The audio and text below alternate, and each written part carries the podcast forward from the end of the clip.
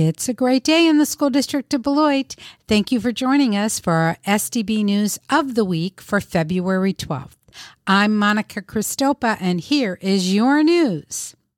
We are hosting our first of four community informational referendum sessions at the Beloit Public Library on Tuesday, February 13th from 6 to 7 p.m.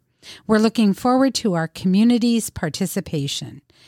Join us on Thursday, February 15th from 5 to 7 p.m.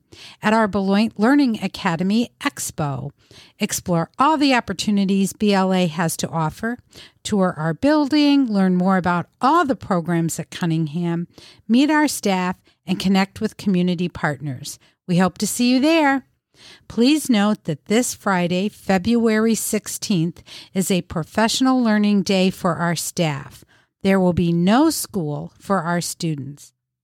For more information on our upcoming operational referendum question on the April 2nd ballot, access our referendum webpage at www.sdb.k12.wi.us backslash 2024 referendum.